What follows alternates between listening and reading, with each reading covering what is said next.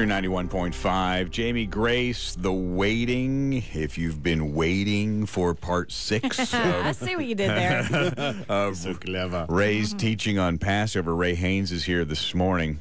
Here's something exciting. If you go to the Victory Facebook page or the Reisenstein Facebook mm-hmm. page, you will find not only all of the teachings from this morning in a form easy to follow, you will also see at the bottom of that link in bright red letters, click the following link for all, in capital letters, all, all of Ray's teachings on Reisenstein. And that will give you a file of every time you came in and taught on the feasts. And in fact, we also last year, I think, included the Passover, the Haggadah, the Seder meal, kind of the walkthrough for those of you who uh, want to do that. It is there. Click on last year's Oh, Passover. Cool. Well, it's like an ongoing thing because you kind of update it as you go, right? Yes. So is there an updated, or No, is it as Not as for close the, last Well, I mean, this one you there's pieces of this one you could follow along and do it, but actually this year is more of the. Um, this may, maybe you'd call this like the Passover alternative, hmm. because what I wanted to do this year is to give you the Jesus Passover, mm-hmm. and the, the cool thing about the Jesus Passover, the Last Supper, is there's a lot of things he changes, he flips, right, and so as I've looked through over the last 40 years of this, I, I just remember different times where there, sometimes it's very easy to really enjoy traditions and, and mm-hmm. get get stuck in those. In the Bible, uh, Jesus said, uh, "By your traditions, you make the word of God powerless." Mm-hmm. So ah. there's mm-hmm. always this little this little caveat to pressing into these things. Is Sure. you have to keep yourself focused on Jesus, not on not on the Passover, not on this, not on that, not on the Seder. So part of this one this year is to really help you focus and say, okay, but that's Passover. So what is Passover in my house with my family? What does that look like? Mm-hmm. How is this is this a movie and a meal? Is this us hanging around? How are how are we engaging Jesus? Is this testimonies? Is, if your kids are really little, it looks very different. Mm-hmm. So that's what this the goal of this one isn't that you'll develop a new tradition but that you will say okay this is a meal we have with jesus and tonight this is what we're going to do and you can create a one of a kind passover and you should every year it should be different every year because you should have encountered jesus for a whole nother year if it's the same every mm-hmm. year you've got to ask well have you not encountered anything new about jesus Ours So- was the same every year. well, and that and that is the problem Yeah. because tradition it does it makes the word mm-hmm. of God, who is Jesus, Right. It, it makes him powerless to impact your life, mm-hmm. and that's always the great tragedy. And but this is why, if anything you do on Passover night is it's really about praying for the Jews. You should mm. develop this deep, deep love, and in fact, the title of this one is Watch Night. It's uh, you should develop a great passion for them. when we had our Passover last month, which is okay, I guess. Yeah. Uh, well, we had it. We had it last month because Rabbi Stewart came to our small group. Sure. And led the Passover Seder. Cool. And then at the end, uh, one of our friends got up and said, uh, "I need to repent. I have not been praying for the Jewish people." yeah. And she led the entire Passover Seder in a prayer for the Jewish people, unbeknownst to us, five miles away at our church, as our pastor was preaching a Passover Easter message on Saturday night of Easter weekend. Right. A a Jewish man from Mississippi who had driven to to Georgia for this church service to see a friend of his who had been evangelizing him to no avail. Little did he know. Little did he know, received Jesus So and surrendered his life to Jesus. this meal is that. You know, it is a great opportunity. If, if there's ever a time you should be praying for for the Jews, this is that meal. Mm-hmm. In fact, the, one of the cool things about this, everybody's got a little different traditions, obviously, but Exodus 12, this will become one of your favorite verses, I think. It's 41 and 42. It came to pass at the end of the 430 years, on that very same day, it came to pass that all the armies of the Lord went out from the land of Egypt. Now, that word armies is translated armies and host. Same word, though, right? It's the night of solemn observance to the Lord for bringing them out of the land of Egypt. This is that night of the Lord, a solemn observance for all the children of Israel throughout their generations. So he hmm. started something massive here. First, we became the army of the Lord, which is a pretty cool deal. Wow. Passover, the firstborn were going to die, mm-hmm. right? So even in the Jewish homes that night, can you imagine that? A little bit of fear. You put blood on the door, you're there, you're you're the mom, you got your oldest son. If you were the firstborn, would you have slept with the death angel in town? Hmm. Probably not.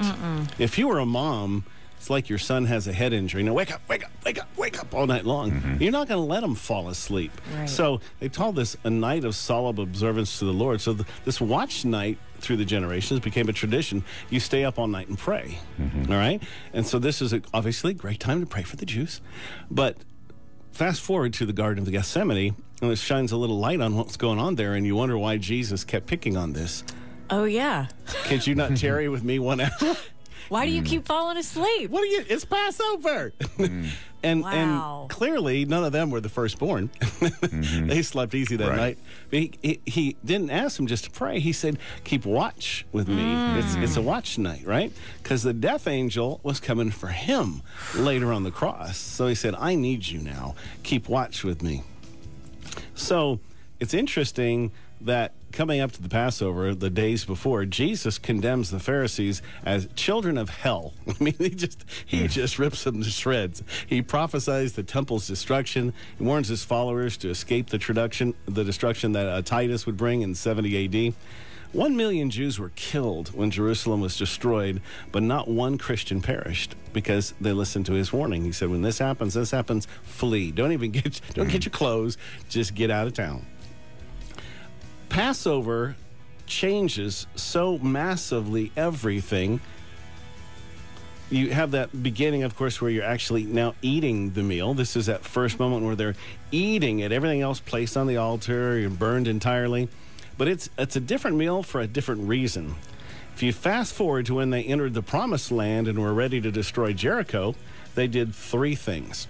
They circumcised those born in the desert, and God has done that to our hearts. So that's important hmm. into the new land. Second, they ate Passover. So God was literally in them. They ate Passover. Then God stopped the manna from falling each morning. Why? Because we're now co laborers with Him. So, this journey of Passover, as you come into your new land, as you come to know Jesus, things shift a bit. And look at this theme too.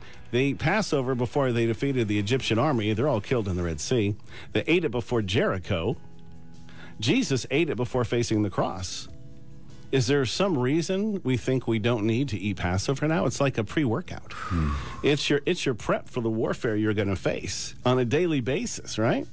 And look at this the fall of Jericho too. Just this this Passover meal and then they go take Jericho. And when Joshua was near Jericho, he looks up and he sees a man standing in front of him, drawn sword, and he goes up to him and says, "Are you for us or are you for our enemies?" Good question. Mm. And he says, Neither. But as commander of the army of the Lord, I have now come. and that's a big moment. Mm-hmm. Joshua falls on his face to the ground in reverence and says, What message do you have for me? Now, we think, commander of the army of the Lord, we think he's talking about an angel army. Right. Right. But angels didn't knock down the walls of Jericho. Mm-hmm. We just read the scripture. When did, where did the army of the Lord come from? They came out of Egypt. Egypt. Mm-hmm. That's right. So the army of the Lord was there. We're the army of the Lord. Joshua fell face down to the ground in reverence because he recognized him. He said, the Bible very clearly tells us that the name of Jesus, every knee will bow in heaven and on earth and under the earth. Mm-hmm. Commander of the army of the Lord is just one of his names. See, the rocks that made up that wall, they know enough to bow their knees. Mm-hmm. You didn't need an angel army to come and destroy Jericho. That's right. It was a.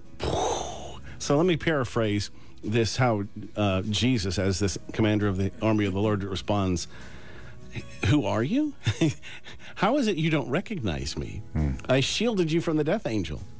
I met you in the cloud and the fire on the mountain in the tent of meeting. I'm the Passover you just ate. And the question, Joshua, is whose side are you on? I notice your shoes are still on. Uh-huh. And you have a plan to take the walled city of Jericho? Mm-hmm. You want to lead this army, or do you want to take your shoes off? And that's what he's still asking us because we, we, we need to encounter him. We ignore our invitations to Passover. Mm. What a foolish thing we do. We neglect to give our families communion. Are we waiting for a priest to do that? We're kings and mm. priests. War is coming for the children of God. It's really time to take our place in the ranks. This is not an issue that we're facing. There's not one issue we're facing that can refuse to bow its knee to our commander. We have got to let him get into our lives in this way. He wants to be dwelling with us constantly, in this meal, this this communion that we have with him, that's part of that plan. Yeah. Wow. That was part six. There's part seven and eight. Or is Yeah. that part seven? Seven and eight will be today, and then we'll do the other uh, eight tomorrow. Wow. Can't we just keep going? We'll run out of time. Okay. all right. It's all posted at the Victory and the Reisenstein Facebook pages. Just click on that link. And if you want to go back and hear Ray's other teachings from the last couple of years on the Jewish feasts, you will find them right there. Can I just correct you in love? You mean God's established feasts. They weren't raised feasts. Actually, predated me. You uh, said the Jewish feast, oh, oh but yeah, these yeah. are for yeah, all people. Yeah, yes. Yeah. Yes. exactly.